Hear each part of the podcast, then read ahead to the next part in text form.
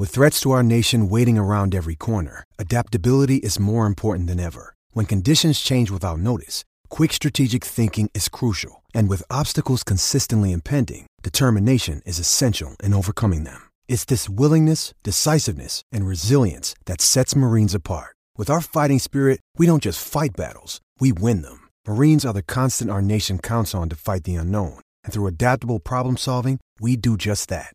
Learn more at marines.com. March 5th, 2020, Nanaimo, British Columbia.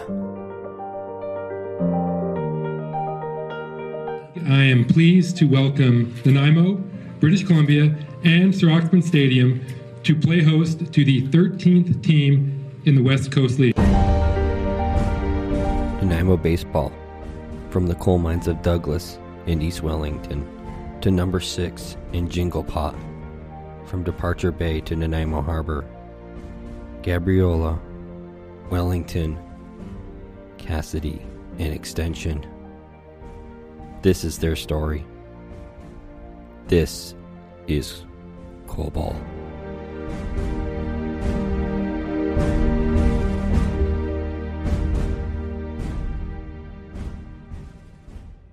Welcome to inning three of Cobalt. In this inning, we'll be talking about Serauxmen Club and Serauxmen Stadium. Our guests will be William Cliff, Mike Holick, and Ian Thorpe.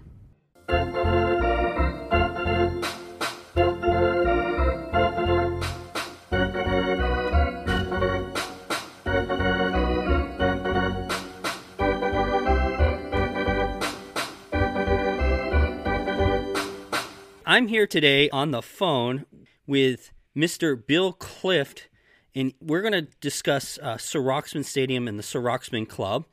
Um, so, with that said, Mr. Cliff, can you please introduce yourself?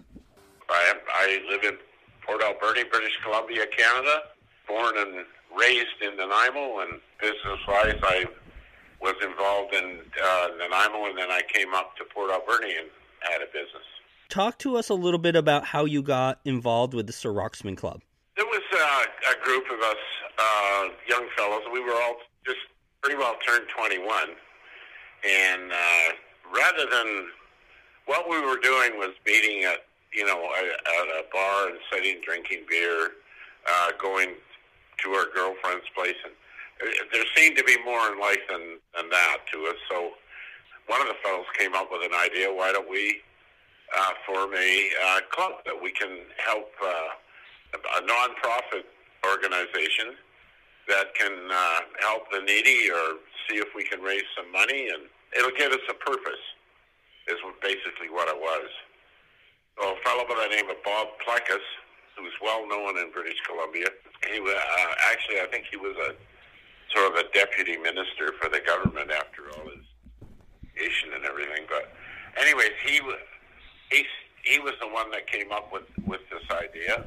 So there was a group of, I guess, about six of us, and we got together and uh, we approached a couple of fellows from the Lions Club that we knew very well. One was a lawyer, and the other fellow worked at the post office, but they had been the president of the Lions, the local Lions, and they knew all the ins and outs of you know uh, how a club operates, and the lawyer knew uh, what to do to get us uh, registered with the government. And so we went ahead with it, and um, he got all the papers, and we signed it, and we got registered as a nonprofit organization. And other fellows came along, and we started having weekly meetings, and then it, um, that went on for quite a while. And then as it progressed, I believe, probably after about eight months, six, eight months, it was biweekly, and then it was uh, we would have bi- a meeting at, in the middle of the month and a meeting at the end of the month, and the end of the month would be a dinner meeting. And we ran by parliamentary rules, and uh, Sid Clark was the lawyer. He got all the papers, signed them, and we were a nonprofit organization, and we started from there. And we did. Um, little things like we had uh, some ticket sales. We did what we could to raise some money, and we would um, find a, a group that needed it. One one place there was a, a home for um, mentally handicapped, and they they needed uh, money for a record player. Mm-hmm. Uh, but, so we got that, but that things seemed to be it was a bit shallow for what we wanted to do. And the uh, Nanaimo Baseball Association, um, they knew of us, and we were good friends with all of them. Uh, none of us were playing baseball. It was all uh, minors, and and uh, they wanted to build a field um, for the the the. Uh, I, I guess it's I don't know the actual age group. I think it starts at 14 or something. It's under that. Before that, it's Babe Ruth, and they had they had the fields for the smaller kids, but the field they had for the bigger kids was not adequate. So they approached us and said, "Would you be interested in getting involved in it?" And away we went. They said, "We'll uh, we we like it got to be a you know we thought it's a field. That's what it's going to be with a few bleachers." but it got so that um, they engineered a, a stand and uh, a huge field. Well, so we had to obtain land, land and uh, the Baseball Society did all of that. They obtained the land uh, from the uh, school board, the Nanaimo school board, and the uh, it was in behind the, the high school at that time.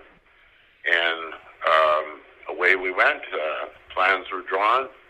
Um, we got a, a, an allotment of money from government to help build this, which uh, was I, I can't remember the exact, but I know it was well over a hundred thousand dollars. Mm-hmm.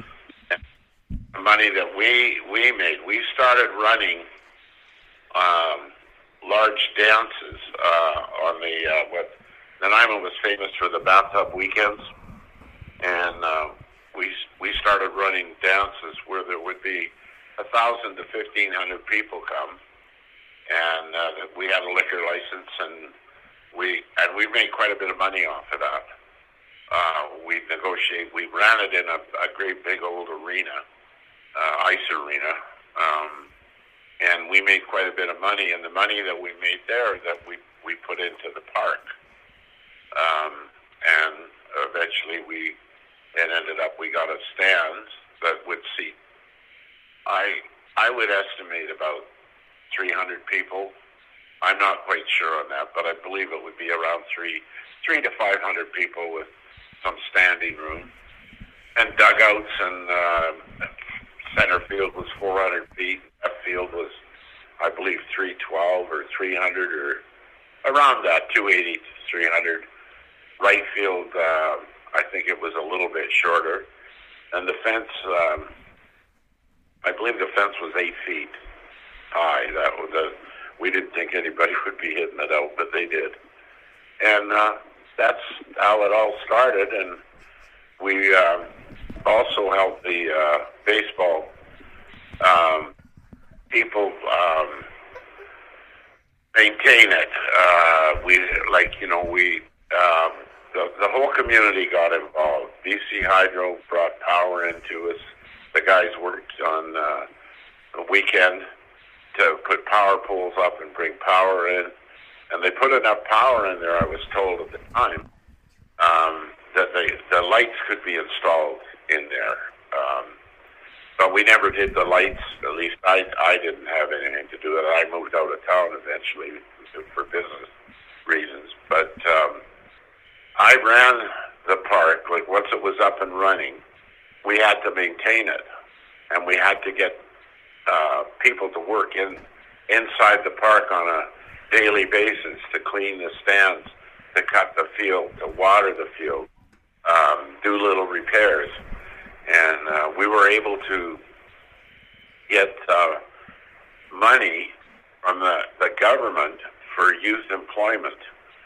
Um, in the summertime, which worked out just perfect.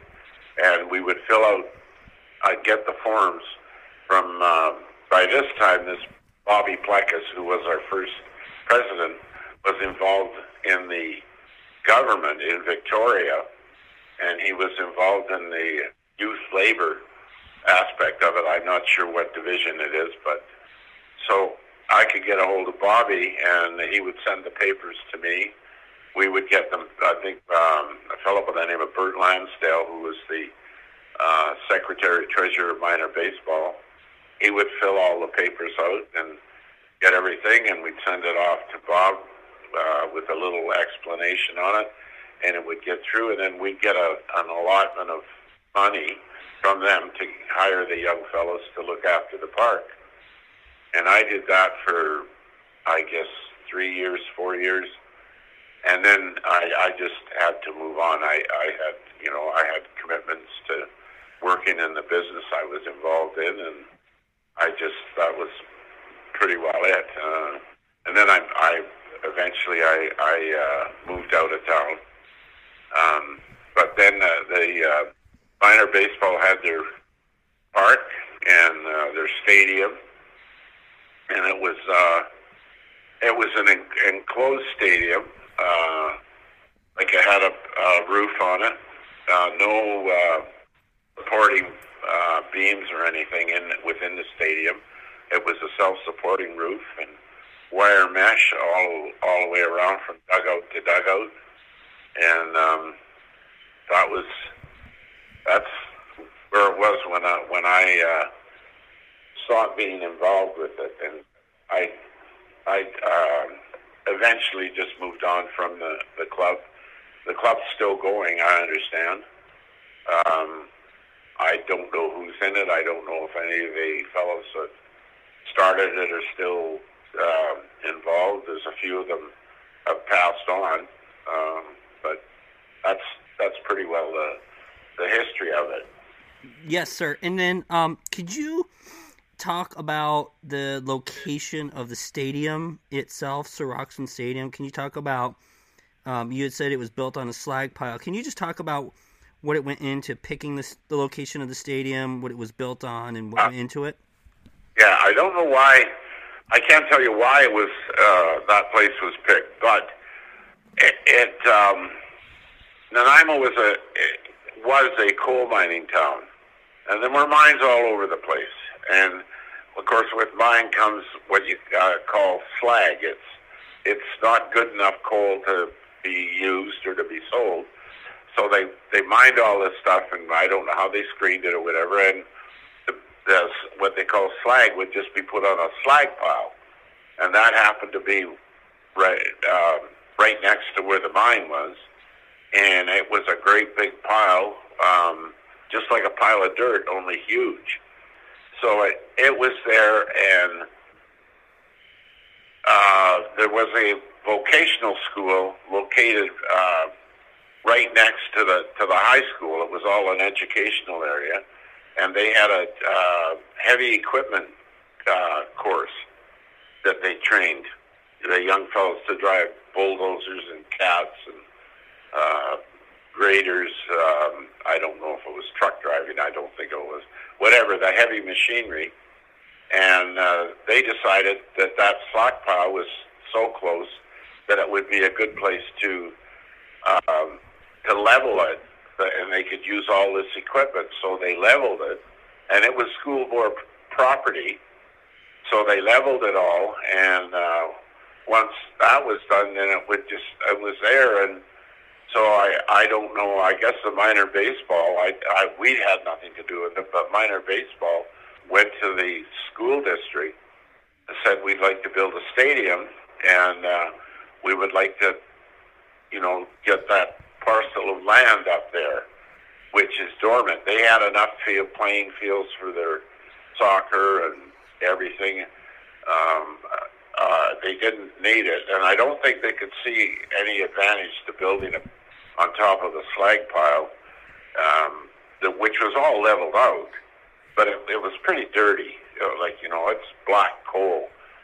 Um, so, anyways, um, they got permission to uh, to build there, and from there it was uh, it was that, that was the school or the um, minor baseball was doing that, uh, and that I think once that was done, that's when we got approached. Like they had the agreement with the the school district, that's when we were approached. Uh, would you be interested in getting involved in this and putting your name on it?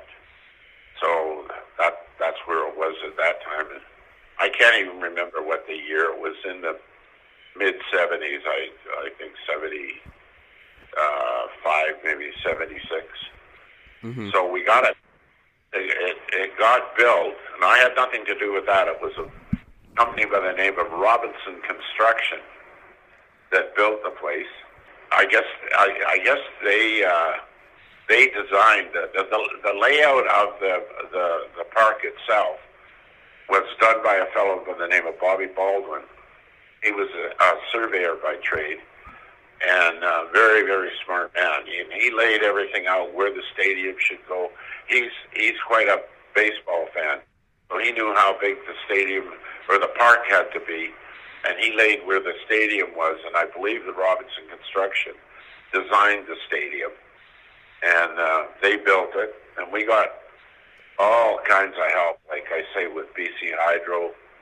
Uh, BC Tel came up and we wanted to put the fence in. We we could use their post hole diggers because we had big uh, 12 by 12 posts put in, and um, uh, a company by the name of Crown Zellerbach. They had a plywood mill in Vancouver, and another fellow by the name of Bruno Calora and myself. We went to, uh, I, I believe it was in New and uh, we got uh, all the plywood, the fence. Um, uh, Crown Zellerbach gave us uh, the posts, Um, and they were all cut into everything. I mean, they were. It was just amazing. Like that. That was just donated, I believe. And um, we had work parties going up there and building fences, building this, building. You know, we did all the like the fencing work. Just the stadium was contracted out. The rest was all volunteer with minor baseball and uh, Roxman. Yeah, you had a wonderful story about going and getting the plywood at the plywood mill. Can you tell us about that story? Oh yeah, we got we got over there. We you know plywood's plywood. We rented a truck uh, from um, uh, I don't whatever it was budget rental.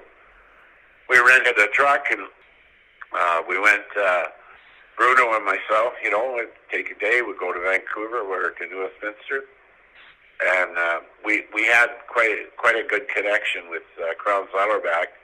Uh, we had their executives, uh, their kids played ball, and they were stationed in Ladysmith, but they they were, were uh, in, they were lived in Nanaimo, and uh, so the one fellow I I can't remember his name, but he arranged for all this plywood. Um, it wasn't. I, I don't believe it was donated, but it was not very expensive. I never did see the bill, but uh, so we went over with this truck, which we thought was quite adequate, um, and uh, forklift put start putting this stuff on it. Man, that truck slumped down. It was a flatbed, but it it was heavy.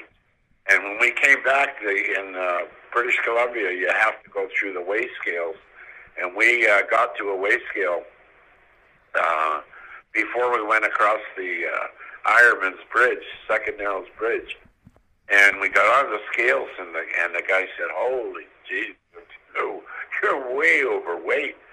So Bruno was quite a talker. He was an Italian fella, quite a hustler, and he got out and he was explaining to him what it was for and how we were taking this back and building a park, and and the guy just turned, walked away, and said, "If you're gone when I turn, you're, when I turn around, you better be gone." so he let us go, and we got back to Nanaimo and uh, we stored the the uh, plywood at a, uh, a building that was uh, allotted to us. I don't know who owned it already, but it was, that's another part of the the community coming together to help us. And then um, during the construction of it, we had we had like you can't you can't grow grass on coal on old slag, so we had to get soil. And uh, we had trucks that worked on weekends at, at no charge, bringing soil in and, and dumping it. And we had to get all that in before we could put the fence up. So we got all the, the trucks that come in and they dump soil, and um, we had I uh, had to level it all, and and that then it come down to uh, getting topsoil and. But before all that, the the, uh, the sprinkler system had to be put in on underground, and that was a, a real uh, dirty, dirty job because you're digging in this black slag, and but uh, we got that all the sprinkler system put in, and then the topsoil, uh, and then seeded it. Um, I believe we got the. I'm not sure, but I believe we got the fence up before we got the seed on. Like a lot of this happened when I wasn't there. I had to work every day. Um, so when guys like there were people. It, it was um, a lot of guys that worked at a, a place called Harmac. It was a pulp mill, and um, there was shift work. And it was, so guys were working. They put a party together and go up and rake and do dig post holes, and you know it, it was a real big effort. And the truckers, they were just amazing. They just brought their truckloads and got got dirt and everything. And we wanted to have a warning track uh, on the outfield, and we wanted uh, uh, red ash for it. And red ash is a burnt coal. It's uh, coal that it burns and af- and it turns somehow it turns red. Um, so we got that, and we got we got tons of that hauled in and put all around the uh, warning track. So you run to the green grass, and then there was the red ash, and then the fence. It was kind of kind of neat. I had a fellow from uh, um, Vancouver over, and he wondered where we got that that red stuff from, and we got it actually from one of the uh, uh, native uh, reserves, an old mine that was there, and it had caught on fire. The slag pile had caught on fire, and it burned and uh, it just left a whole bunch of this red ash. Well, the truckers hauled it. They we asked them if we could have it, and they said, "Yeah, sure, go ahead." So the uh, truckers hauled it from uh, from the uh, reserve out there and distributed it all, all around the the outside, and then brought a bunch. We had we had quite a pile of it left over um, to repair the the warning track and because it washes down metals. And but it was uh, quite an adventure. When we got the the uh, we got the place up ready to be played in, we wanted to have a grand opening. We decided, you know, we wanted the mayor and uh, the the uh, president of our club and the president of minor baseball and as many fans as we could get. Um, and somebody came up with having a, uh, an idea of having a sportsman's dinner. So we had a fellow that worked at a radio station, did the morning show in town, a fellow by the name of Dwayne Boddicker. And um, he well, was reading in a magazine, um, and he uh, he, he uh, saw this name, Jimmy Piersall, uh, will come and speak at whatever function you got. And Jimmy Piersall was a, a baseball player. I didn't know him. I never heard of him before. But I understand Dwayne used the number and he phoned him and he got a hold of Piersall. Uh, and apparently Piersall played uh, baseball. I don't know where he played, but he he, he doesn't. He, he's kind of a Looney Tune. He kind of uh, went nuts. He couldn't even remember playing one year. He told us, so that's what I heard. Anyways, when Dwayne phoned us, he said, "Sure, where the hell is this place?" So he explained to him it was Canada Vancouver Island, Nanaimo, and uh, he, so that I guess they were talking on the phone, and he said, uh, he, he, I guess he just said, just, just a minute, I got a call on another line here. So he he talked, uh, he got on the other line, and um, he was talking away, and then he got back to Dwayne, and he said, uh, "How would you, uh, how would you like to have uh, Mickey Mantle come up?" And uh, Dwayne said, geez, that'd be great. So he goes back, hey, Mick, how'd you like to go up to Canada? Yeah, okay. So we ended up with Jimmy Piersall, um, Mickey Mantle. Uh, they were the two main ones. And then we had uh, other speakers. We had George Reed, who was a running back for Saskatchewan Roughriders. Uh, we had uh, Cliff, I got to say this right now, Oddleifson, Chris Oddleifson. I believe he was the captain of the of the Vancouver Canucks. Um, I'm not quite sure. I I can't remember the other ones right now. Um, they'll come to me. We had a defenseman from the Boston Bruins who lived in Trail. Um, we had a NFL referee that uh, lived in in Nanaimo, had a restaurant, retired. Uh, he was 20 years as a National League. Uh, Lloyd, I can't remember his name. Anyways, they came. Uh, we had to we had to pay Piersall and Mantle, but I believe that uh, Reed, George Reed worked for Molson's, and somehow we had a connection with Molson's, Molson's beer. I don't I don't know how it worked, but they got George Reed to come. Molson's, uh, I believe. I I may be wrong in this, but I don't remember any money going to them.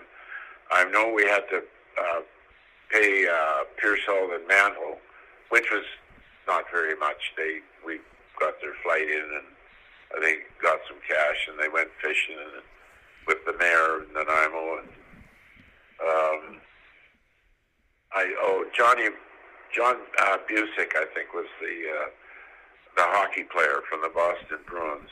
Mm-hmm. Um, and I can't remember. I, I don't want to leave anyone out, but I can't remember the rest. Yeah.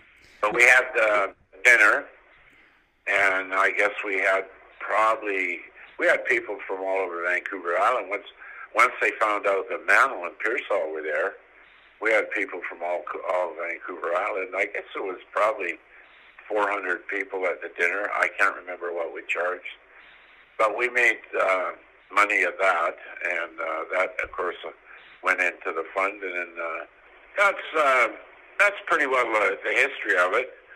Uh, Mantle and, and Piersall came up to the park, and the other guys, uh, I can't remember. I I believe they were they were up there too. But and Mantle put on a, a pitching and hitting, and Mantle, to be uh, to be real honest with you, was drunk as a skunk.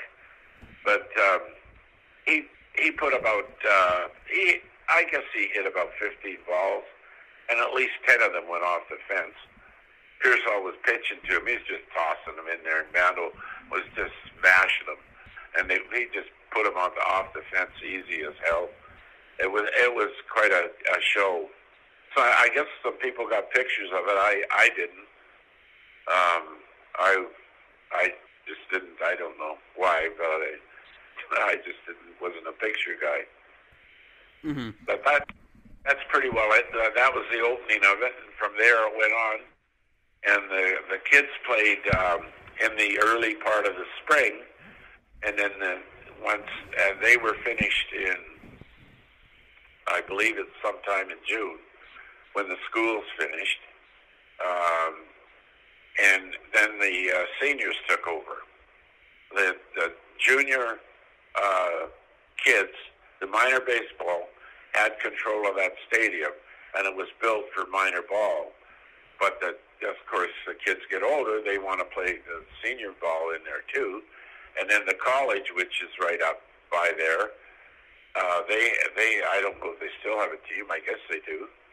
Um, they they played. Uh, they used it uh, during the day, uh, and of course there was agreement if they ever had baseball in the high school that they would use it. But I don't believe the high school did. But I know they the college used it, um, and I'm I'm not quite sure, but. Uh, I think the college started to maintain the place. I, you'd have to check with them on that. I don't, I don't know but I know that minor ball had had first dibs on who was playing in there, and then the senior ball came along.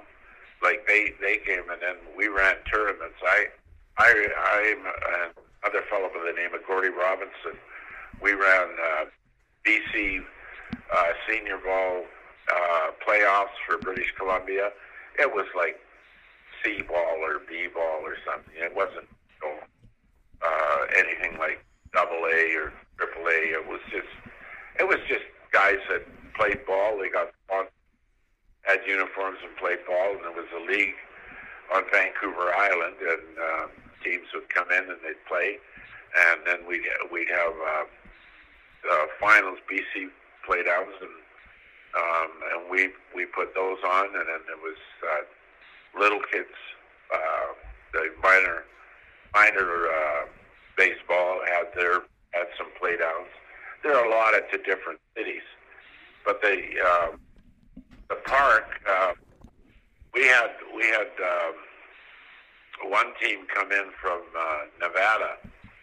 Um, they were t- they were touring uh, the Northwest, and they came in, and uh, I heard that they, they said it was the nicest park that they played in. It was better than the park that they had at, that they had at home, and those kids were really good. They were quite the quite the ball players. So they they said their their park didn't even compare to the one we had. Yeah. And uh, and of course Canada was not known for uh, you know a, a baseball. Uh, I mean it was I don't even think the Blue Jays were playing then. I, I don't know if they were. They just started. But anyways, that's sort of the history. Uh, Yeah, one last one last question for you, sir, before we, we wrap it up for today. Um, Sure. Can you you had mentioned a story about um, where you get the water for the park and it being in an old Oh, air shaft of the mine. Can you just tell that story? Uh, yeah, uh, they um, we actually tapped in a, at one point to get water there when we first started. Um, we we uh, ran a line. I don't know if the school board knew about it or not, but we had connections with the uh, Nanaimo Water Works, uh, city water, and there was a fire hydrant was about uh, 75, 85 yards away on school board property. And uh, we just went ahead. I knew a by the name of Lyle Scott, who uh, were, was sort of the managed, uh, well, Bus, uh, a fellow by the name of Bus McDonald was the head of the water district, and um, Lyle Scott was just under him. And Lyle says, "I'll get you water. There's a fire hydrant over there." So we got a, we dug a, stre- a trench. I don't know who did it, but they dug a trench. I got up there in the middle of the day, and here's this trench being dug, and a water line tapped into the, um, into the fire hydrant. So we'd have water over there. Um, and then they they decided. Uh, now I don't know if this when they decided whether this was going to happen, you know, right away or when we first built the park, but they knew that these air shafts were there. Um, and that when a mine, when you shut a mine down, um, it usually fills with water uh, because there's a lot of water here, and uh, there's um, quite a large lake go miles back in the, and of course that water comes down. So the water level is fairly high. So we uh, needed water. Besides that, like that fire hydrant, I guess that was what they built uh, first. We got got the water off the fire hydrant, and then they decided, well, we should get some water. You know, we can't be cheating like this all the time. So they got a hold of some of the old miners and said, "Where, where's these shafts?" And they, of course, they all had different ideas. But eventually, we got a drilling rig, and uh, they went up. The drilling rig went up, and and uh, they drilled and drilled until they found the, the one of the shafts, and it was um, quite close to the to the field, um, just outside the fence, and they so they uh, drilled down, uh, put pipes down, and sunk it in, and uh, so they they can water. There's no watering restrictions there. They put a build a pump house and a pump, and they can water 24 hours a day. It'll never dry up, and there's no restrictions on it because they're not uh, using any city water. They're they're using underground water, like a, a well water. So, but that was that was kind of neat. Uh, I I really I wondered about tapping into that that fire hydrant, but uh, we had to have water over there. So that's I think that's how they got it. That's some amazing and wonderful information, Mr. Cliff. Thank you so much for joining us in this inning of Coball. Up next, we have Travis sitting down with Mr. Mike Holick. Take it away, Travis. This is Travis Conway. I'm with Mike Holick. Mike, how are you? I'm doing very well, Travis. Thanks. Good. Hey, Mike, uh, before we get started, why don't you introduce yourself and tell us a little bit about what you do? So, um, yeah, I mean, as you know, my name is Mike Holick, and I'm the president of Nanaimo Minor Baseball. I'm a longtime resident in Nanaimo, moved here in 92 after university and, and make it my home now. Um, you know, I've got a wife and, and two grown children, uh, grown, meaning uh, one's 23 and one's 19. Uh, the 19 year old's going to college in Montana playing baseball, so living out his baseball dream. And so I've played the game as a young man uh, and then transitioned to coaching and uh, over the last 15 years and now administrating, um, being part of the board here and, and you know, really out of a sense of wanting to give back.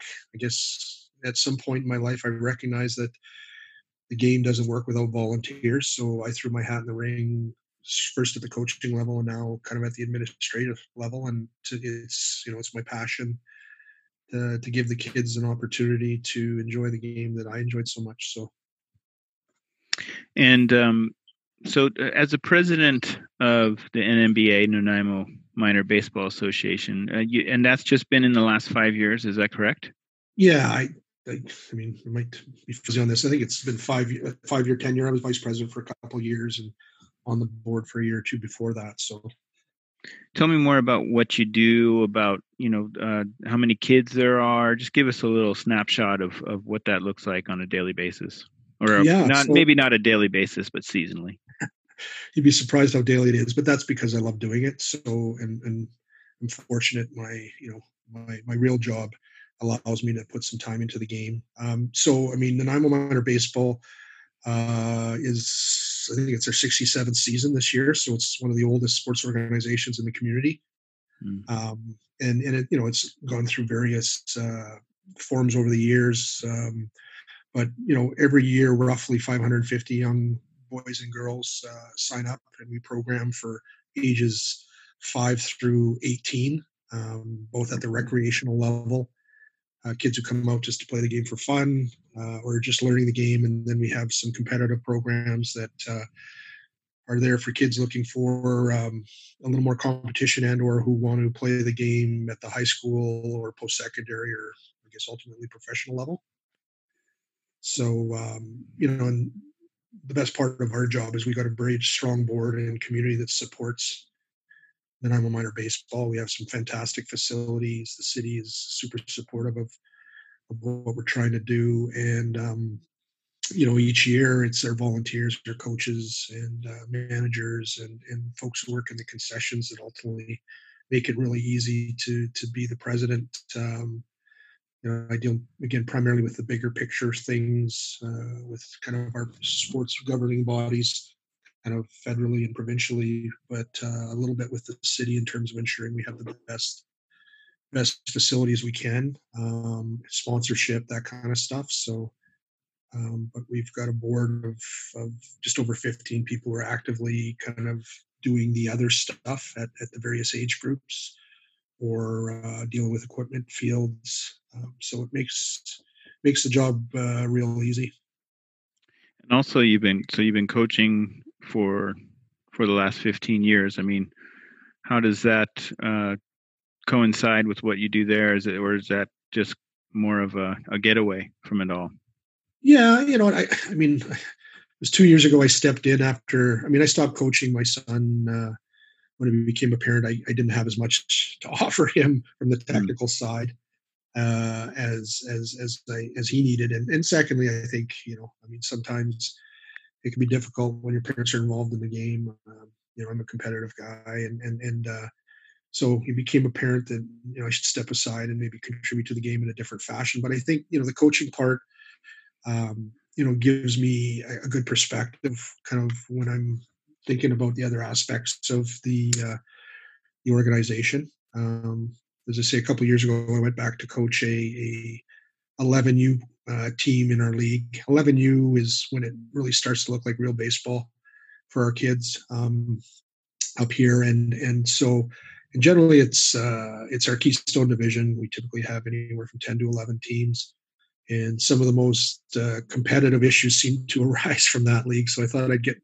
get out in front of that by being a coach. What I quickly realized is you know, I guess my time had passed. Um, uh, maybe the kids changed, but more likely I had changed, and and so it was a good window in, in, in for me having gone through you know right from age five through uh, 18 year old with my children. I also coached my daughter her last year of competitive fast pitch. It might have been one of the more fun uh, fun opportunities I had, and actually, in with some reflection, maybe I was uh, better built to coach uh, female athletes than male athletes. Oh, um, cool. Um, I love how hard they work. I love how passionate they are about the game, how well they take direction. Boys uh, generally uh, appeared to be more work, uh, more personalities to deal with. But um, so, yeah, just coaching, I think it's a natural evolution to go from coaching to the administrative side. And, and uh, I never see myself getting completely out of the game, but I also recognize that my time with the Nanaimo minor baseball at, at this level might come to an end. But I always joke with people that in retirement, maybe what I'll do is just buy a really good lawn tractor and just cut grass because uh, I seem to enjoy doing that more at the field than I do at home. Well, I mean that's not a bad gig, um, but yeah, you know, I hear more and more dads talk about um, coaching their daughters and how it just it just grounds them and it shows them how hard the girls play, and you know, girls are playing baseball too, so um, you know that may that may even come to pass soon. Um, you told me one time about, uh, I think you mentioned it was kind of like a bar. So where Serauxmen Stadium is, you had mentioned that it's it's just an impressive facility. Can you talk a little bit about how impressive that facility is, and is that where where the fast pitch, uh, if not a stadium field, would be as well? No, yeah. So I mean, it's it's it's it's kind of we call it um, you know, it's our sports, it's, it's our sports zone um, here in Nanaimo. So our primary youth fields uh, are Serauxmen fields, which are not, you know, they're, they're different than Serauxmen Stadium. Um, you know, we're 500 yards down the road where we, where we, uh, where Serauxmen Stadium sits and Serauxmen Stadium sits beside the, the city's track and field facility, as well as a brand new turf uh, football, soccer, and lacrosse field. And that's all across uh, the street from a um, you know a great recreation center, swimming pool, as well as a twin ice sheet. So literally within, um, if you can't throw one baseball to a mall, you could probably do it in two throws. You have uh, a fantastic collection of, sports uh, sports fields and assets, and so. And Serauxmen Stadium was the first, going back 45 plus years when it was first built by the community. So it's really the centerpiece um, uh, of that facility. And the city now owns all of those facilities. So there's a certain uh, synergy and and um, i guess uh, glue now that that glues it all together. As i mentioned in a previous i mean Serauxmen yeah. stadium was built in a partnership between uh, the community and uh, the local school district. The land on which Serauxmen sits and actually the track and field facility as well was was part of the school district land and it was three years ago that the city of Nanaimo and, and uh, the school district uh, agreed to uh, get together, and the school district sold that land to the city, and that was so key in terms of you know uh, keeping so did, did the school board actually did they did they purposely go after that ground? I mean, why why did that happen? I think it was just a function of history. I mean, you know, again, all of it sits on old coal mining kind of land. Um, uh, so, you know, at the end of the day, I don't know, I understand kind of all of the evolution, but it was a piece of land that I guess you know the the school district felt was was was not needed, and that it would uh, that it would suit the community well by having both a track and field and a uh, a baseball um, stadium on it. So um, you know now as the city has grown to just under 100,000 people, um, you know it, it, became a you know land became a bigger deal.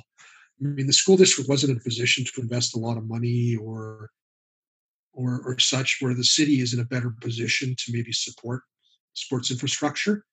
Mm-hmm. And and it took longer than probably it should, but ultimately the city and the school district came together to to to transfer those those those those areas to the the city. And now um, you know we can we can look forward to more development uh, of, of, of the baseball stadium. I'm actually later this afternoon sitting in on a conference call where we're going to talk about the phased redevelopment of the stadium and its you know various needs both for the community and for for the west coast league team that uh, will be playing there in, in uh, in 2021. So again, none of that would have happened uh, without that acquisition by the city, and um, and uh, we're pretty excited about it and the support that that, that they've shown uh, for the facility. So. So, what is the feeling right now? I mean, going in, I think um, I, I, I would I would assume just from your conversations, everybody getting ready and getting excited, and and upgrades to Serauxmen Stadium. Can you speak a little bit about uh, maybe a, a, couple different opinions that you've heard, or um, and and a little bit of the improvements to Serauxmen Stadium and, and how that's going to affect possibly even um, the NMBA? Well, you know, I think it was last Friday um, um, when uh, I drove by. I mean, the lights are the lights are up. The light standards are up at the stadium and um, so know, that's new lights correct? Never had lights before new, new lights led um, you know for a you know for a high quality amateur um, you know minor professional stadium they're they're good lights and and and um, so those should be operational within the next um, few weeks. I mean trenching's going on etc to to make to get the power fed to the lights uh, the base for a new stadium scoreboard is being poured, and and and um, so you know, and as excited as we are about it, it you know, it, it's taken so long to get to this point um, that there's a certain amount of disbelief, I think, amongst anybody who's been involved with the stadium uh, over the years. It's you know, we're finally here, um, and uh, you know, in terms of the buzz about the new um, you know the new team coming into town i mean i think again it's it's you know there's a little we'll believe it when we see it because again i think the baseball community well it's had uh, a lot of support you know at times we just felt like we weren't ever going to see uh, some of these developments play out. And so obviously um, you know the, the, the coronavirus and and you know some of the slowdown in society is affecting people's enthusiasm but i'll just give you one quick story I was at the local Salvation Army um, dropping off some supplies um, the other day, and, and the lady who who runs that program there, um, you know, I'm part of the local Rotary Club with her, and and we got to talking, and, and you know, about different things, and somehow the topic of baseball came up, and and um, and she expressed a great deal of enthusiasm for you know the park what was going on at the park in terms of you know lights and some of the new developments and the fact that we're going to have uh, summer collegiate baseball being played there next year. And it, it kind of struck me as um, you know dawn wasn't what i would consider the obvious baseball fan. But little did i know she has a great passion for the game and, and here's a lady out working harder than ever to help the community.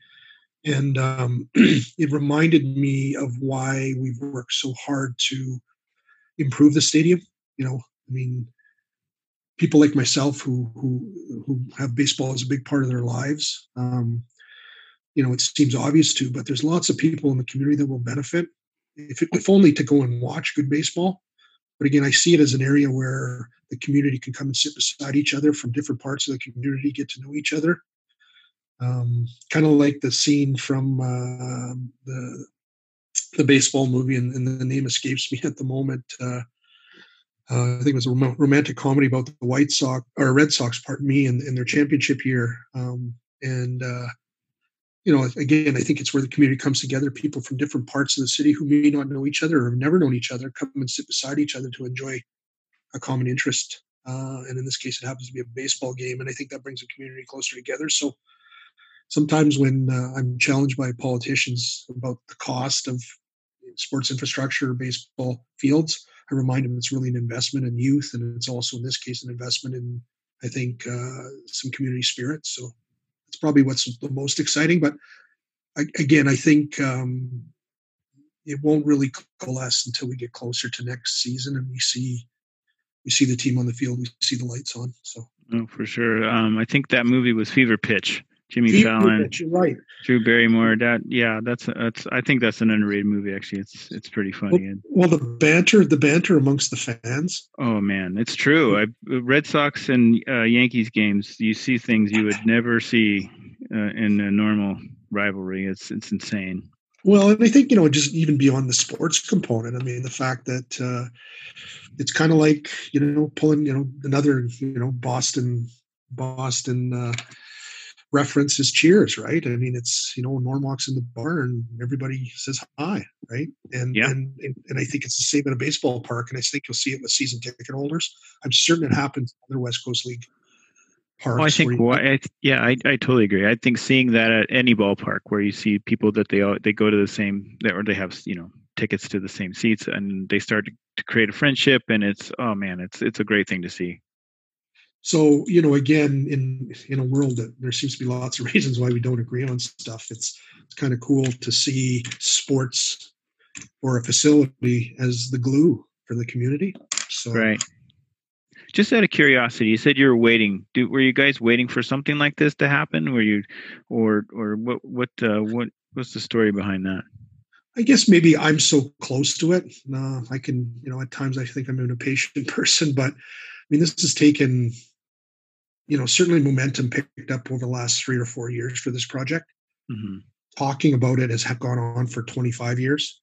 Oh, think I didn't know minor- that. I think the Nanaimo Minor Baseball actually has, like in, ter- in terms of the infrastructure, adding lights to the stadium, we have a small account at the local credit union that has, I think, twelve hundred dollars sitting in it. That's been there forever, as long as I remember, and it was a Hmm. small kind of allocation towards field lights. Well, I think we all know that twelve hundred dollars doesn't go very far when it comes to putting up. Uh, Three quarters of a million dollars uh, worth of field lights, um, but it, it does speak to it was a dream, a long time dream of our association, local baseball fans, or administrators and players. And so to see those those, but again, it's something that I've been involved with for the last four or five years in talks with the city. And there's many other people that have come before me. I'm just the latest to, to step in and and help push this project forward. So I'm going to be pretty excited to see some of those um, individuals who who really started this, you know, a few decades ago, see it, you know, come to fruition. Uh, hopefully this summer in some level. Um, so yeah, Yeah. it's going to be neat, neat to see those lights turned on and baseball being played uh, under the stars. So. That's very cool. Um, not to bury the lead, I, I want to just mention your son is is uh, an infielder for Miles Community College. Is that correct? Well, yeah, actually, uh, my son's going to Miles uh, Community College down in, in Miles City, Montana. Um, I actually came to Nanaimo after university. Uh, went to uh, a Division two school to play hockey in Erie, Pennsylvania, Mercyhurst College at the time. So I moved to Nanaimo because it was a free place to stay um, after university, and you know, uh, married my wife here, and and uh, we've raised our two children. So it's I've, I've lived in Nanaimo longer than I've lived anywhere else in the world. So uh, it's home now. Right. And your son did grow up in Nanaimo. Yeah, Right. he grew, yeah he grew up in Nanaimo, played in Nanaimo minor baseball. He played his high school uh, baseball in, in, in Parksville, and then uh, which is just a little north of us. And then yeah, he just finished his I guess truncated freshman year at Miles City Community College. He's third baseman, and uh, he's uh, training hard. You know, for the opportunity to maybe get back in the fall. Yeah. back to normal life. So Did you say he had some connection to the Harbor Cats? he actually um, he had the opportunity to to to suit up for a couple games last year um, wow. for the Harbor Cats. Um, and uh, yeah, he got into a game. He's actually he's primarily an infielder, but he throws a bit, and they were short on arms going into the playoffs. Um, so he threw a couple innings, and uh, the two innings, the clean sheet, and uh, he played. I think there was about 2,500 fans, so he was quite a, quite nervous and excited, and and uh, I think it's his hope. Uh, you know, if, if he continues to improve, that maybe one day he'll uh, play for the new Nanaimo franchise in front of his friends and family. So, oh, how cool would that be? Yeah, I mean, we're fortunate right now. Actually, I mean, the timing of I think Nanaimo coming into the West Coast League, uh, we've got some uh, some college talent. Um, a number have actually played for the Harbor Cats over the years, but we've probably got three or four players uh, playing at the junior college, NAIA, or or Division One level that uh, would provide, I think, some some good local representation on a squad. So we'll see how that plays out in the next year or two. But uh, I know Nanaimo um, likes to cheer its own. Um, you know, it's a small town, it's a tight knit community. Even though there are hundred thousand people, it feels like it's a ten thousand people that live in the community. I think uh, in the in the sports world is, is quite tight. So, oh um, sure, yeah. yeah. Growing up in Portland, trust me, I can I can relate. so tell me, I want to ask two two key questions. I I not knowing Nanaimo as well as I should, I would love you to kind of just give me your you know elevator speech on what Nanaimo is all about, and then give me a little bit of a history, just your history, but also any of the history that you find is top of mind about baseball in Nanaimo. Yeah, for sure. I mean, I mean, yeah, it's it's funny. I mean, I think Nanaimo would be the fourth or fifth biggest community uh, in in British Columbia. It's one of the prettiest little cities that that I've been in. Um, and uh, obviously, I have a bias because I live here. But uh, you know, you got mountains and trees on the one side, and you got water on the other. So you got a view wherever you look here. Um, you know, it's a blue collar town. Uh, you know, forestry and fishing and mining um, were a big part of the development of Vancouver Island. So, um, you know, I'd say Victoria, because of uh, you know the large uh, percentage of people who work for the provincial government, etc. There is probably a lot more white collar than Nanaimo. Um, you know, I would say Nanaimo is Victoria's kind of country cousin in some respects, right? Uh, mm-hmm. Probably more flannel than, uh, than button down. So, um, and and sports has a rich history here too, right? I mean, it's uh, I've seen some of the pictures actually. I think one of your colleagues has posted on the on the internet about some of the old baseball teams, and I know uh, soccer, rugby, all those things were played uh, on some of the same fields that uh, our kids still play on today. Um, Robbins Park, which is uh, where our 15U baseball is played, um, I think was being used at the turn of uh, the past the last century for for different sporting activities. Um, and so, um, and interestingly enough, where the stadium sits uh, today, um, it's actually used to be an old coal slag uh, pit or pile, I guess it was. I have there's some old uh, old timers from now I've talked to that remember, uh, you know, throwing hunks of coal at each other when they were young kids.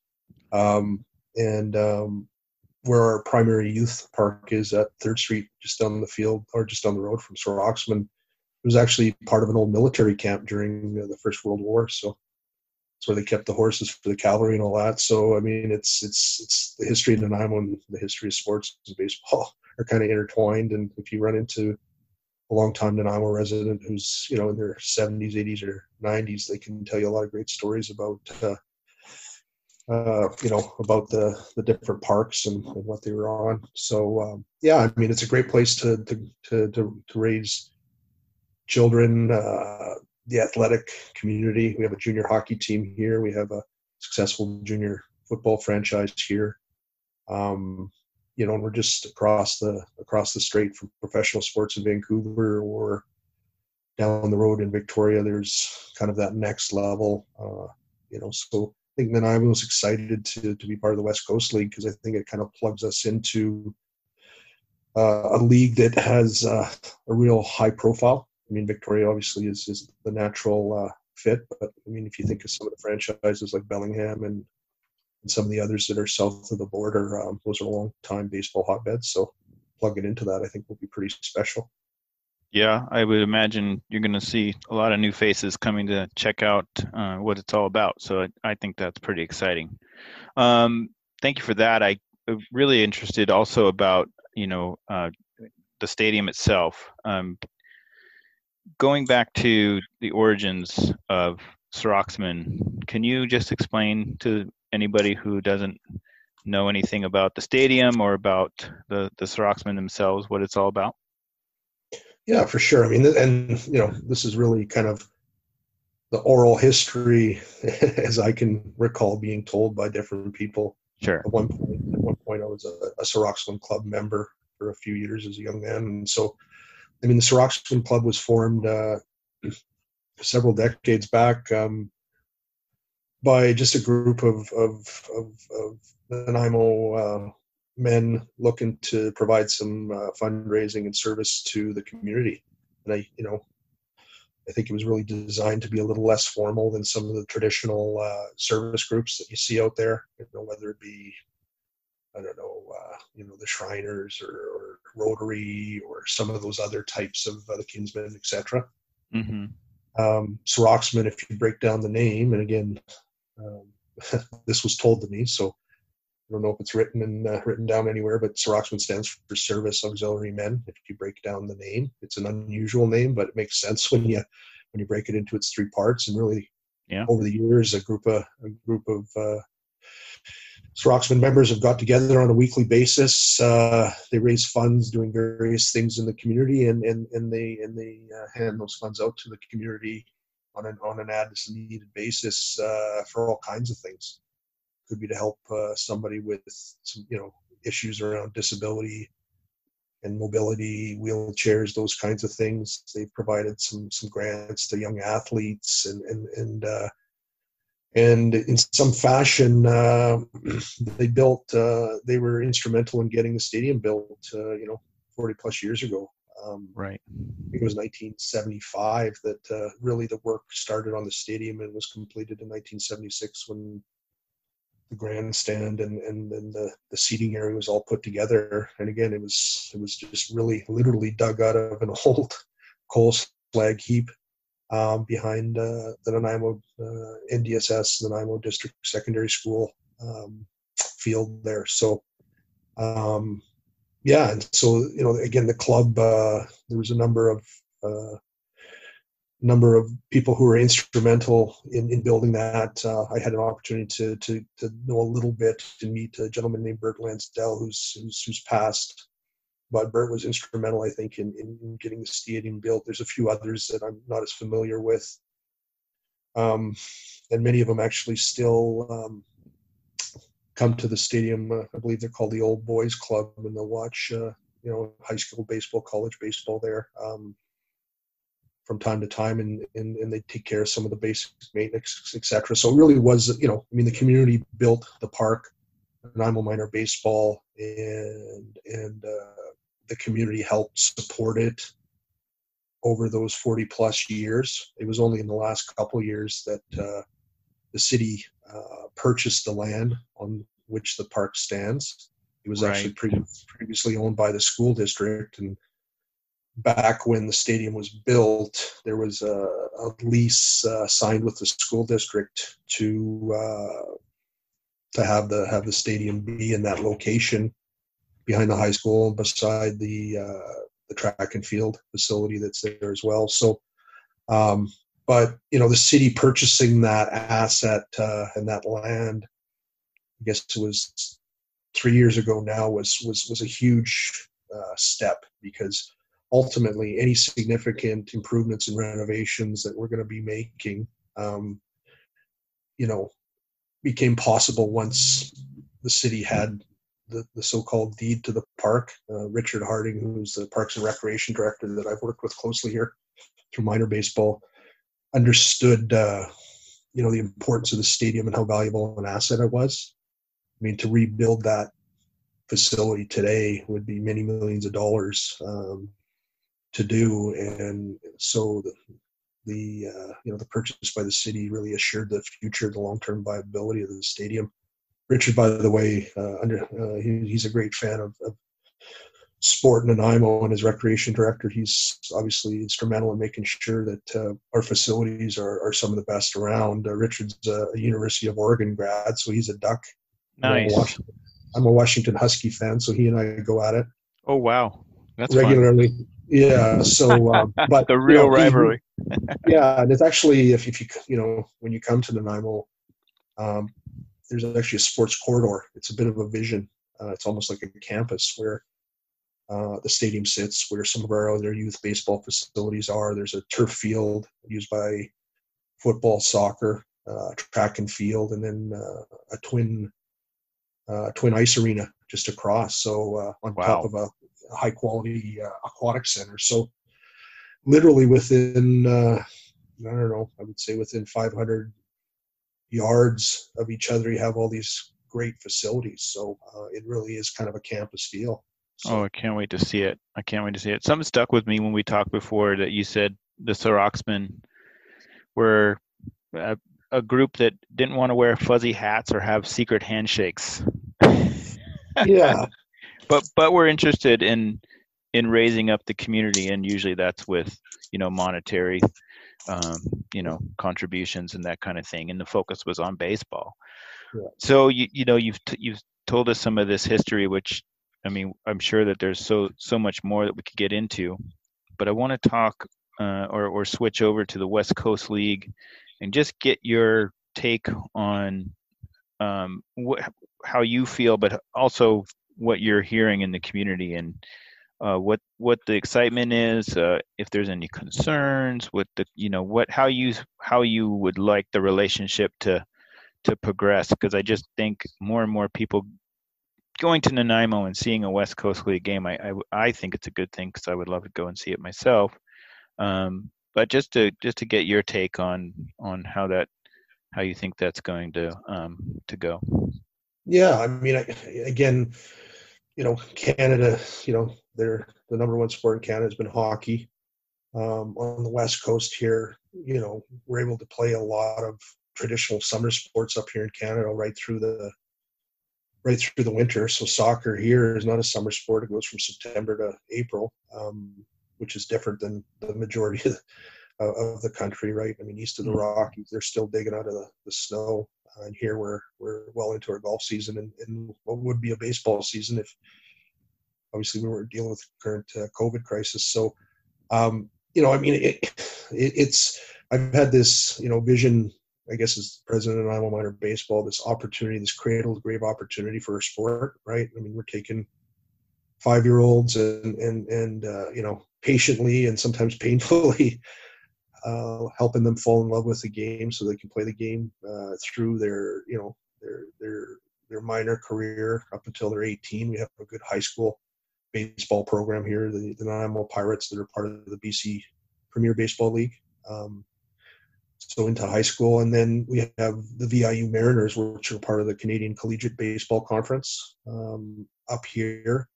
So if, if, if, if, young baseball players want to consider play the game after high school, they're able to do that here locally, or in some cases, they're going south of the border, um, you know, to, to go play uh, uh, one of uh, the young men that's good friends with my son. We're, we're great friends with their family. Uh, Josh Laukkanen played.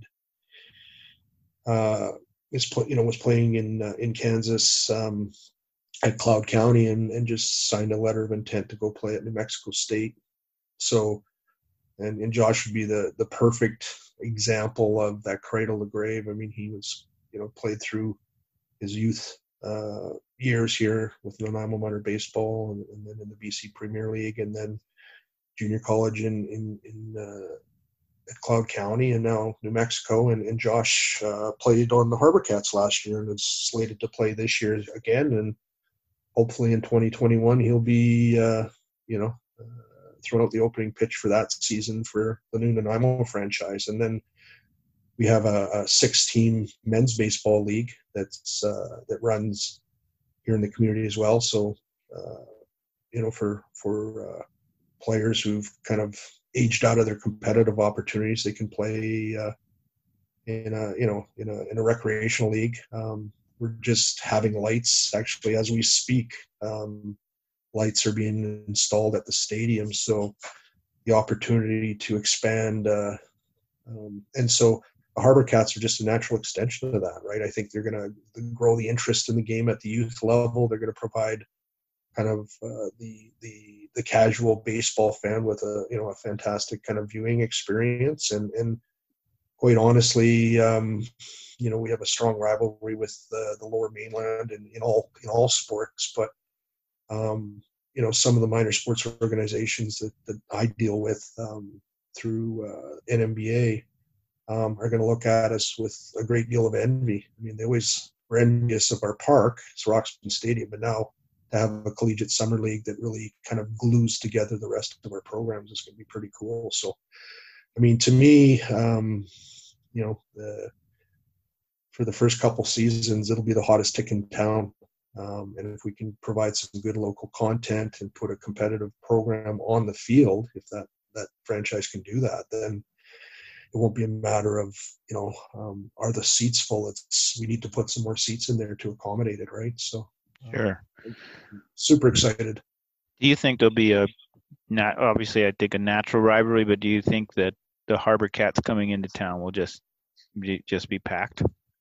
Oh yeah, absolutely. We've had cool. uh, we've had um, yeah. I mean, it, again, there's not we're, we're blessed with you know uh, i mean you can you can hike you can fish you can uh, golf you can do a lot of great things out here in the summer where you know you're literally a 15 minute drive from from from a lot of these things um, but we kind of miss that that that venue that that opportunity to get together um, let's say the local junior hockey team has has been in Nanaimo for three or four decades and you know, on a on a Friday or Wednesday or Sunday, you can go to the rink and and and you can run into you know dozens of people that you know all enjoying the game of hockey. I think the baseball experience with the new West Coast League will be very similar.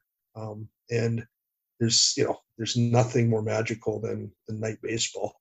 I mean nothing right. nothing compares to it. I mean, uh, and so um, and you know like Victoria and Victoria, I think to me, uh, Victoria's been an incredibly successful franchise because of the hard work that Jim and his team have put in. Um, but they also have the benefit, I think, of a of strong corporate backing. I think here in Nanaimo, we've got a lot of business, small businesses. I think that'll want to get behind the team, but I think very much it'll be about you know the season ticket holders and, and the spectators. I think that'll mm. be the mm. strength of this team.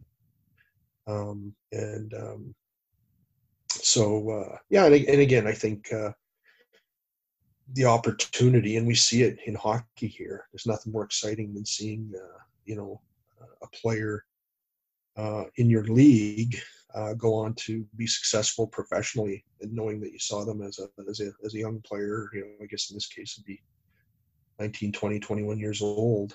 Uh, one day to see one of those players playing in a big league uniform would be pretty cool, right? So. Oh, it'd be so nice, yeah.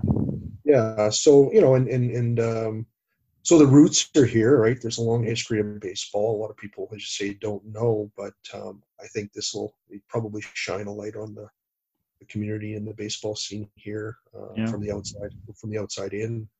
So. Oh, I don't think there's any doubt. Obviously, you know, you work with the Pirates, and hopefully they'll have a little, they'll get a little bit of love too, and it'll oh, just make sure.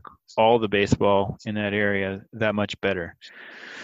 So I think that's really what I wanted to cover. I do want to ask though, do you know that has has they settled on a name or or is this something that's been kind of you know bandied about of getting a name for the team? Yeah, I mean, I know there's a contest. Um, part of me thinks that there's probably a name somewhere out there um, that they'd like to see, but um, you know, I mean, again, some of the some of the naturals are probably already uh, taken by some of the local sports organizations. So, well, give me a give me a small list. Like, give me three or four. well, I mean, well, I liked your adult league name, by the way. What was that? Yeah, was the coal? The, the, coal miners. The um, coal miners. The coal, yeah, I mean, Nanaimo. I mean, if you if you if you look it up in the history books, there were three or four significant uh, coal mines in the town in the early 1900s. That uh, that was the chief the chief economic driver here, right? So it's a natural. And again, I mean, literally, our many of our facilities either have mine shafts underneath them or are built on old coal slag. Um, you know, I jokingly suggested the Nanaimo Angels, um, at the risk of sounding a little controversial. Nanaimo had or has one of the oldest uh, Hell's Angels chapters in North America. So, oh wow, I thought that that was funny, but um, I don't know that that would catch on. Uh, we can get the Rolling Stones to play uh, Serauxmen Stadium and some yeah, controversy. exactly. So, uh, I don't know if the Nanaimo Angels, uh, if, if, people would get that joke, but um, the uh, yeah, I mean, to say the our, our organization and the Nanaimo Minor Baseball, our summer teams when it comes to All Star Summer Baseball, um, and then the, the local uh, BC PBL team, high school team, their name is the Pirates. So obviously that nautical theme, being close to the water, is kind of uh, there. But I don't know that uh, you know. I think the West Coast League team obviously be looking for its own identity. Um, mm. I'm kind of a traditionalist. You know, I'd like a traditional name with a with a local wrinkle attached to it, but we'll yeah. see. I certainly don't. You know, uh, at the risk of offending soccer fans. You know, you don't want that indoor soccer like, or or or uh, you know that goofy name that just yeah breaks no. with the tradition of, of of the you know. And I think you know like Harbor Cats is a good example. I think of a of a name in Victoria um, that uh, that kind of blended you know a traditional name, the Cats, with you know Victoria's uh, you know primary um, you know primary, I guess, feature, which is that, that beautiful harbor that they have there. So I'm sure Jim, uh, I'm sure Jim will come up with something creative if the community doesn't. But uh, from, from what I understand, the other one's Nanaimo bars.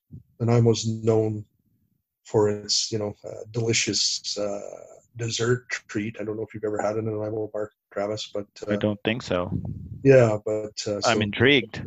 yeah, you should you should Google that. Um, oh, I will the Nanaimo bars. Uh, again, I don't think that'll stick, but uh, I'm sure it'll become some sort of nickname. I'm sure we'll have it in the concession, right? So. Well, I'm going to go Google Nanaimo bar. and I really appreciate you taking so much time to talk and, and the time before. And uh, it's always a pleasure talking to you.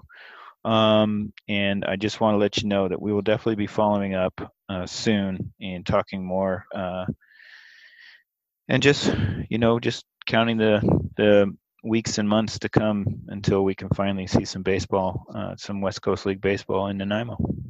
For sure. Well, appreciate it, and I can't wait till uh, that first pitch is thrown out for the season next year. Yeah, yeah, and I hope it is, Josh. That would be pretty cool. Yeah, Alrighty, sir. Yeah. Thanks a lot. Thank you. Bye bye. Bye bye. That was some good stuff, Travis and Mike. Up next, we have Travis interviewing Mr. Ian Thorpe, our final guest on this inning of Cole Ball. I'm your host, Travis. Today I have Ian Thorpe. Hello, Ian. Hello, Travis. Thank you for doing this. Uh, so, before we get started, please let us know. Uh, well, we already said your name, Ian Thorpe. Uh, obviously, you're not that Ian Thorpe. The swimmer? The swimmer. Uh, let's get that yeah. out of the way. I'm sure you get that often. I but, used uh, to, yeah. I bet. Uh, tell us a little bit about yourself and, and your connection to Nanaimo. Sure, Travis. Thanks. Uh, it's a pleasure to uh, to do this with you, uh, and I've really enjoyed uh, digging back and doing some research and refreshing some of my memories about uh, Sir Roxman and, and baseball here in town. I'm third generation Nanaimo. I've been involved with local sports uh, in Nanaimo all my life, coaching, officiating, league administrator, and so on. Uh, I've worked uh, as a weekend sports announcer on local radio uh, for many years, and I've also written a local sports column for actually 40 years in the uh, Nanaimo News Bulletin. So my connection to local sports is pretty strong. Uh, my career was in education as well as in radio. Uh, for a time after I retired several years ago, I was chair of the Nanaimo Parks and Recreation Commission. Uh, I was elected to Nanaimo City Council in 2014, so I'm in my second term there, and I'm also currently chair of the regional district of Nanaimo. So long history of involvement in Nanaimo and especially in the sports community. That's incredibly impressive, and also um, I would steal your voice in a heartbeat. Uh, you were, and you know, an incredible voice, and I oh. hope that uh, everybody can appreciate that. I know they can. Uh, that's very um, kind of you. I, I really enjoyed my time in radio. It was fun. I bet. I bet. I would love to do that someday. Um, we're we're here for a couple subjects, but the main subject is about Serauxmen Stadium. Mm-hmm. So if you could just give us a, a little bit of information about um, your position as it relates to uh, pre-construction, during the construction, post-construction, and also your feelings on the stadium and any other tidbits you might you might be able to give us about uh, let's let's put it this way: somebody who's never been to Serauxmen Stadium, also, uh, how what you feel about the stadium itself. Sure, I, have uh, looked back in my notes on the history of the stadium, and I can I can fill you in a little bit on that. Uh, my involvement goes back to roughly 1970 when I was uh, uh, in my early 20s, and um, I was uh, coaching minor baseball, Babe Ruth baseball, with my cousin Bob Gold here in town. Um, so that was the start of my involvement in minor baseball. At the time, my uncle Jim Gould was the president of minor ball, and back at that time, uh, the only 90-foot baseball diamond in Nanaimo was down at Robbins Park, which I'm sure many of your listeners uh, uh are familiar with. Uh, it's uh, it's not the greatest location, and it uh, was uh, prone to flooding whenever we had some rains. And I think a very very um, intelligent group of people at the time recognized that Nanaimo was growing quickly. We needed another 90 foot diamond. Um, it was also around the time, 1975, that Nanaimo amalgamated, and we brought in areas uh, that were outlying, like Chase River and Departure Bay, so our city grew in population from about 25,000 to 50,000 within 10 years. So again, there was demands on our playing fields, and um, minor ball in 1970 uh, asked uh, three people to uh, be a task force to look for a location for a new ballpark. And those three three people were a man named Bob Baldwin, a man named Bruno Clavora, and Bert Lansdale. And those are three really important names in the history of Serauxmen Stadium. Um, they, they scouted around the town. They found what they thought was a good location at the corner of Northfield and Dorman Road. And um, that uh, actually was surveyed for a ballpark. They went to the Parks and Recreation Department at the time, and uh, the city said, No, I'm sorry, we've got other plans for that property. And Northfield and Dorman is, is of course, now part of the Beban Park complex. So um, with that site off the table, they, they looked around some more and they found the site uh, uh, at Wakesiah, um, where the stadium is now. It was land that was owned by the Department of National Defense. Uh, but it uh, adjoined, uh, if, if you can picture just the back of NDSS playing field. And they talked to the school board don't ask me how they, they did this arrangement, but anyway, the school board said if you can get the land donated from the National Defense Department to the school board, the school board would in turn lease it to minor baseball for a dollar a year. Now wow. I can't imagine I can't imagine something like that getting put together today, but that's exactly what happened. Uh, it was in uh, I think 1971. And it was my uncle, Jim Gold, who went to Victoria. I actually still remember the day. He drove down with his wife.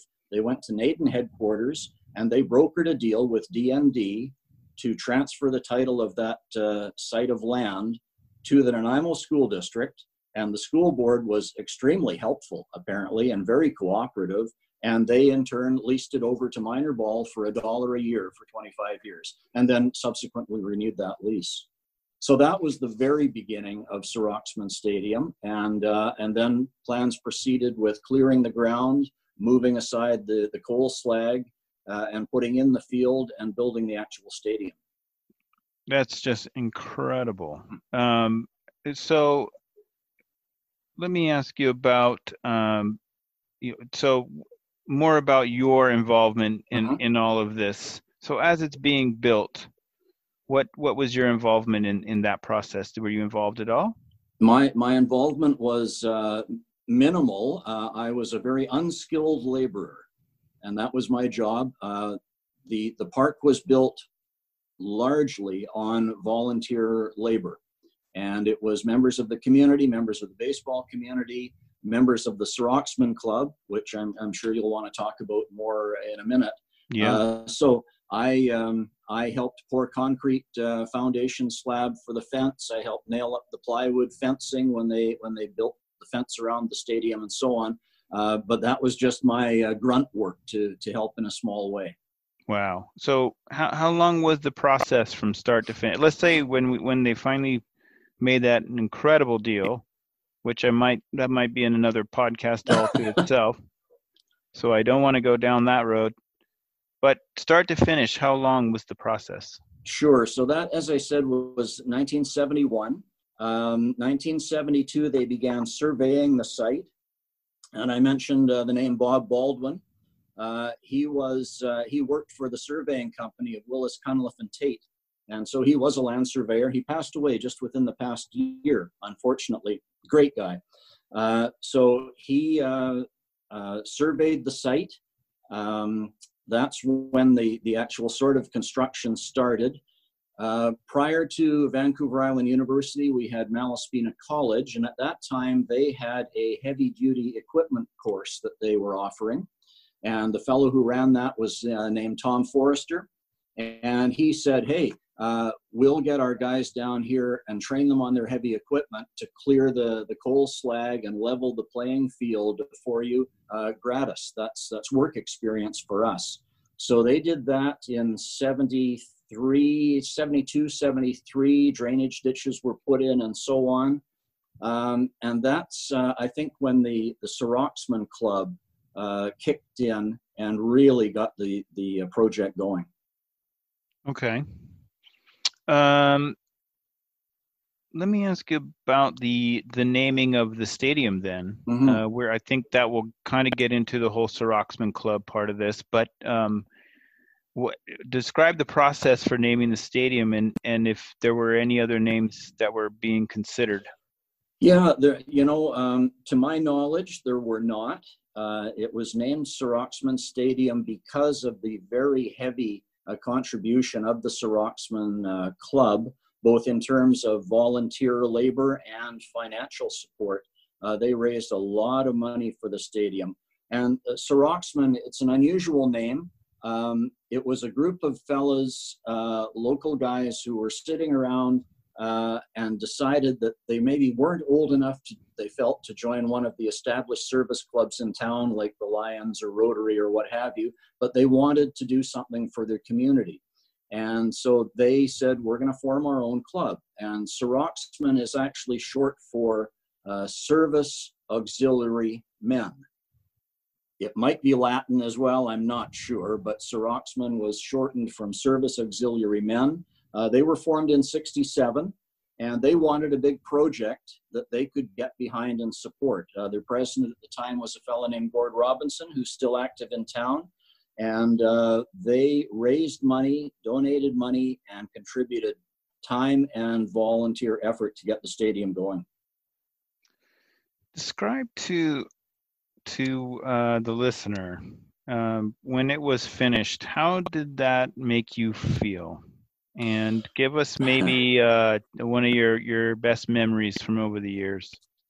Yeah, it was it was just so amazing um, because, and at that time, Nanaimo was a smaller community, and there was there still is today, I think, but there always has been a real sense of community pride in our city, and the sports community in particular. And to see that stadium get built uh, almost entirely by volunteers, uh, materials contributed or given at heavy discounts, it was a real community project. And when that opened, it was a very, very special uh, weekend. And uh, we can talk more about uh, Mickey Mantle and the celebrities that showed up for the official opening. But that was in 1965, I believe. Um, yes, and uh, sorry, and boy, it's bringing back some memories. I guess one of my favorite memories, I'll jump ahead to 1980. The, the ballpark had been open for three or four years, and Nanaimo hosted a Pacific Northwest Babe Ruth baseball tournament.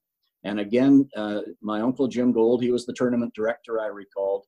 This was the first time a Pacific Northwest tournament had ever been held outside of the United States.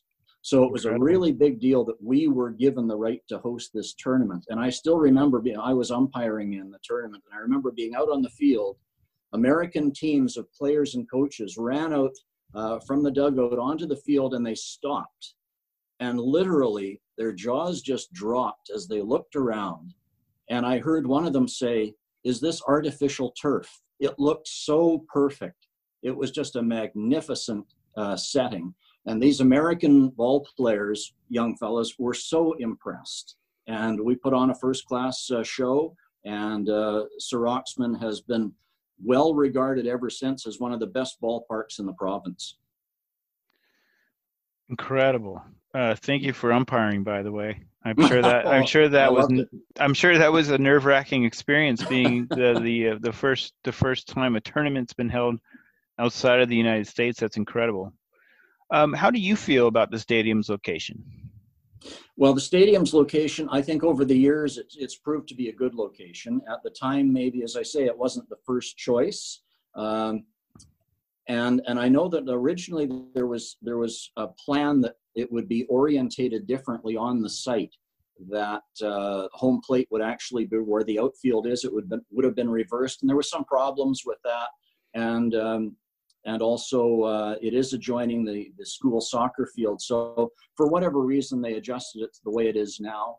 Uh, and the way our city has grown, you know, the ballpark is right in the area of what we call the Larry McNabb Sports Zone.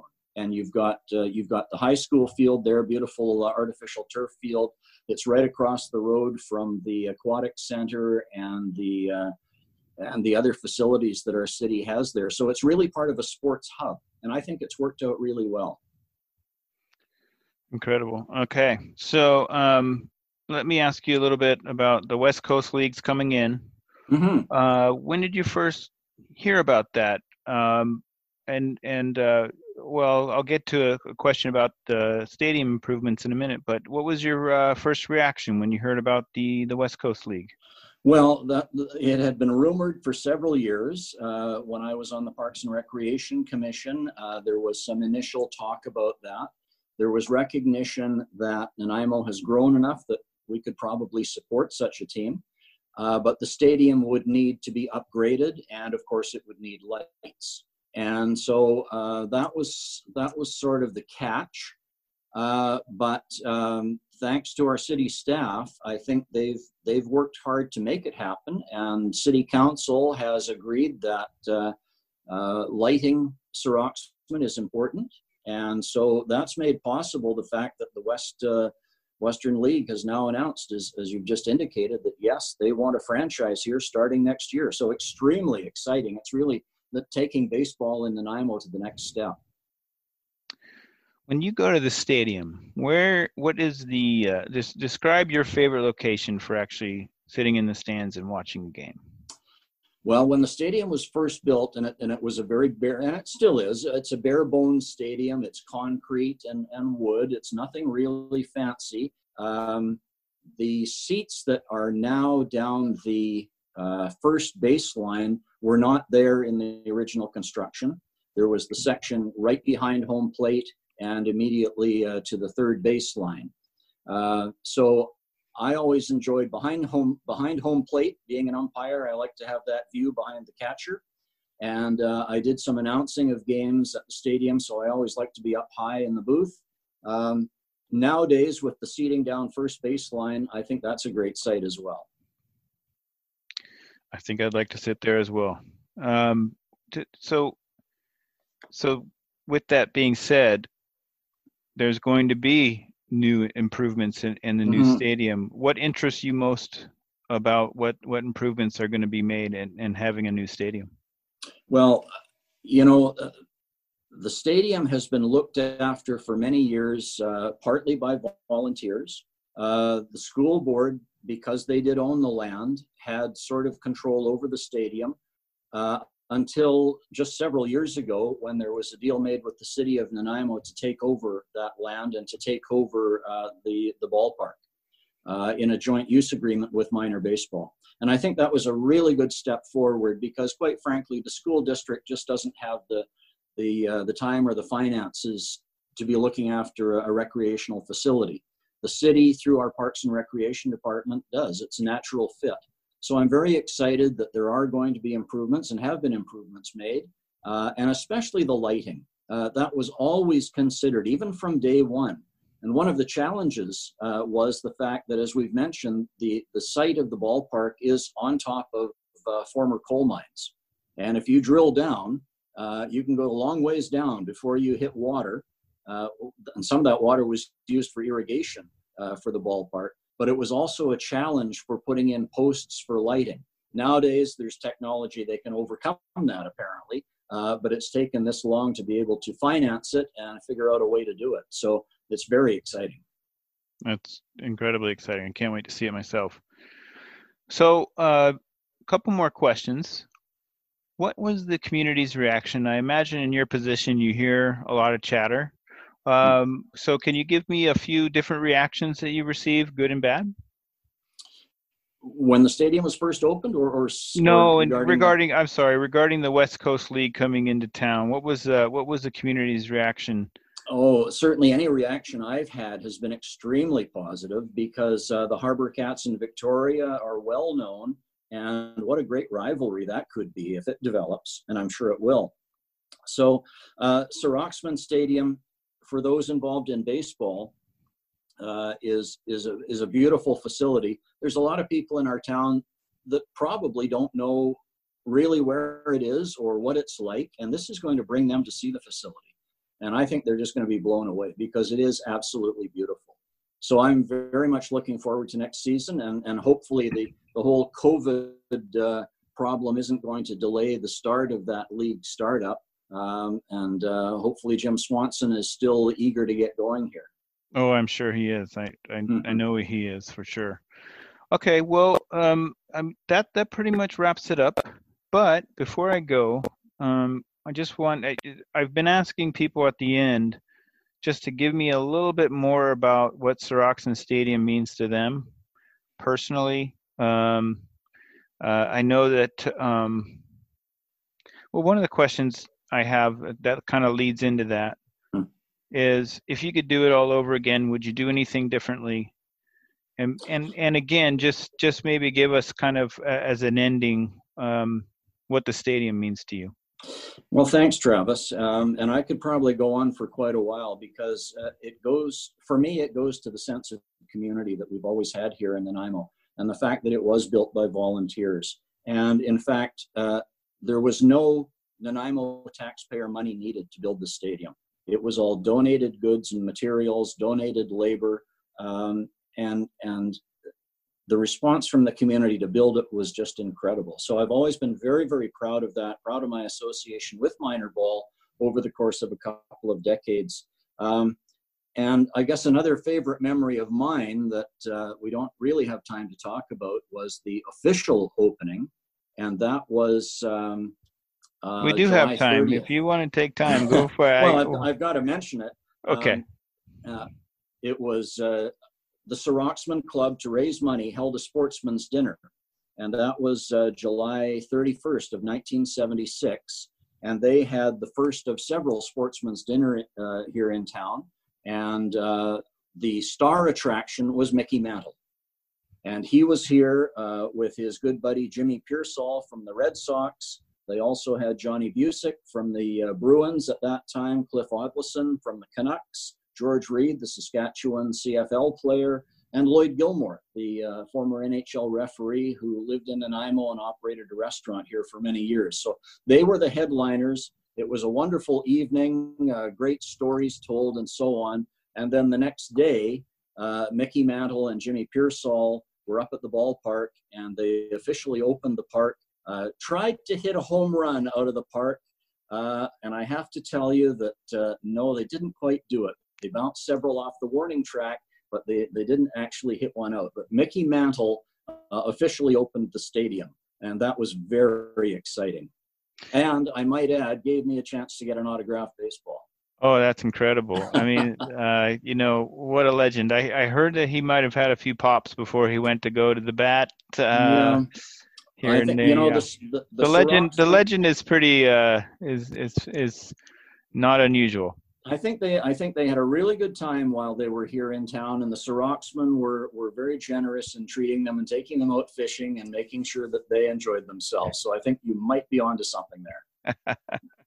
Can you tell us, uh, you know, give us a little story or something that you've thought about of uh, Stadium that uh, jogs your memory when when the stadium comes to mind? Well, there's so many great memories with Serauxmen Stadium, Travis, and, and I think the, the overall memory for me is the contributions of the community and all the volunteers that spent so many hours making that stadium happen uh, by fundraising through the Serauxmen Club and minor baseball volunteers, and also the volunteer labor that uh, created most of the stadium, planted the field, and so on. One example that I have thought of is uh, the, the uh, outfield fencing which actually consists, if I remember correctly, of 300 sheets of three quarter inch treated plywood. And uh, George Wilgris was involved in minor baseball at the time. He worked as a painter out at the Harmac Mill.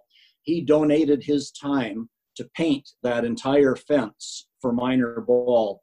Uh, the paint was largely donated, and uh, I remember George being absolutely covered in green paint because of the wind braying, uh, blowing rather, as he spray painted the, the fence. So that's just an example of the volunteer effort that went into the stadium. Any other personal memories? well, just uh, you know, there's so many, so many tournaments that uh, were held there, uh, umpiring games, uh, announcing games, coaching games. Uh, but every time I walked into that stadium, I was just so impressed with how beautiful it looked and how professional it appeared. And it was just a treat to be able to, to be in that stadium. Excellent. So you wrote an article, um, rec- well, not recently, but you wrote an article about Bob Gold. Why yes. did you write? Can you? Why did you write that article? And, and tell us a little bit about uh, what he meant to you. Well, I, would be happy to. Uh, it was my privilege and good fortune to uh, to know Bob Gold very well, and he was actually my first cousin. Uh, I wrote the article uh, just shortly after his death back in 2014. Uh, the years doesn't seem that long ago, but um, he and I were great friends, and he got me involved in coaching minor baseball back in the uh, early 1970s. I worked with him on the executive of minor ball for many years and I saw firsthand what he contributed to our community his involvement in coaching baseball, in organizing baseball. He was president of minor ball for many years. He was uh, one of the top umpires in town. He was also an excellent athlete in other sports. He was captain of the original Nanaimo Buccaneers hockey team way back when. He was involved in the um, local swim club on the executive there. And he had done so much for youth sports in our community that after he passed, uh, and, and combined with my personal uh, feelings for him and respect for him, I thought it would be appropriate to do a, a, column in the local paper just acknowledging his contributions and pointing out uh, what he had done with the eventual aim, I hope, of seeing Bob elected to the Nanaimo Sports Hall of Fame. He's the guy that he does it all, right? I mean, he sounds exhausting. A swimmer, uh, well, and everything. Yeah, an Ironman. He, he was an excellent. He was an excellent athlete, and and you know he had a one of those outgoing personalities that just uh, he could he could convince people to come along with him if he had an idea for a project it would go ahead and he really revived minor baseball here in town uh, he was referee in chief of minor hockey for a for a number of years he was involved in so many things and just a great guy, uh, a, a, huge personality. And uh, when we lost him, it, it, was a huge loss to our sporting community. Incredible. Was always somebody that you wish you had met and uh, gone too soon. Yes, and I guess the other connection uh, regarding Serauxmen Stadium is that it was Bob's father, my uncle Jim Gold, who, uh, as you'll recall, was the person who did the negotiating uh, to get the land for the stadium away from the DND and get it transferred to the school board. So between my uncle Jim and my cousin Bob, they they were a huge sporting family here in town, very well known, very well respected, and I can't say enough good things about them. Ian, uh, talk to me a little bit about uh, st- stadium improvements over the last 30 years, 20 to 30 sure. years. Yeah, it, it's hard to believe that it, it's been so long since the stadium was built, and it stood up pretty well. Uh, but there have been improvements made over the years, Travis, and I think I mentioned one of them, and those were the bleachers that were added down the uh, first baseline. That was in 1981. Uh, we also, or they also improved uh, the change rooms and equipment rooms underneath, and that was at a cost of about $60,000, which was raised by minor baseball at the time. Um, the school board renewed their lease in 87. Uh, in 1990, I can tell you the fence was replaced and uh, there was donated machinery involved with that for from BC Hydro and BC Tel. Um, 2018, fairly recently, was a very important date uh, in the history of the stadium because it was starting to show its age, and a new group was formed called the Serauxmen Stadium Amateur Baseball Association. And this was a nonprofit group of uh, people who were interested in uh, maintaining the stadium, seeing it uh, improve, uh, Don Hubbard was one of those, and Dr. Lauren Goodall, and they're still heavily involved in uh, raising money and initiating improvements to the stadium. So last year, in fact, last summer, they held something called Baseball Week in Nanaimo that uh, your listeners might recall. They had Roberto Alomar here in town up at the stadium. They had some of the original Serauxmen members there, and they honored them out on the field. They also had Bob Baldwin, who I mentioned, and he was there, and they were able to honor him. So it was a really neat week of baseball in Nanaimo uh, to benefit the stadium. And, and along uh, with that uh, was the fact that the stadium was taken over by the city, uh, which promised uh, further improvements. So it's been it's been a revival of the stadium, I think. And now the announcement of the professional league coming uh, is just icing on the cake. Thank you, Ian, for taking the time to spend with us in this inning of Cole Ball. I also want to thank our other guest on this inning, Mr. Bill Cliff, for providing some wonderful background information on the Serauxmen Club and Serauxmen Stadium. And then I'd like to thank Mr. Mike Holick for also providing some awesome information. And lastly, thank you, Travis, so much for stepping in and helping me out in Cole Ball and doing these interviews. So that'll do it for this inning of Cole Ball. Stay tuned. We'll be back with more fine innings of Cole Ball.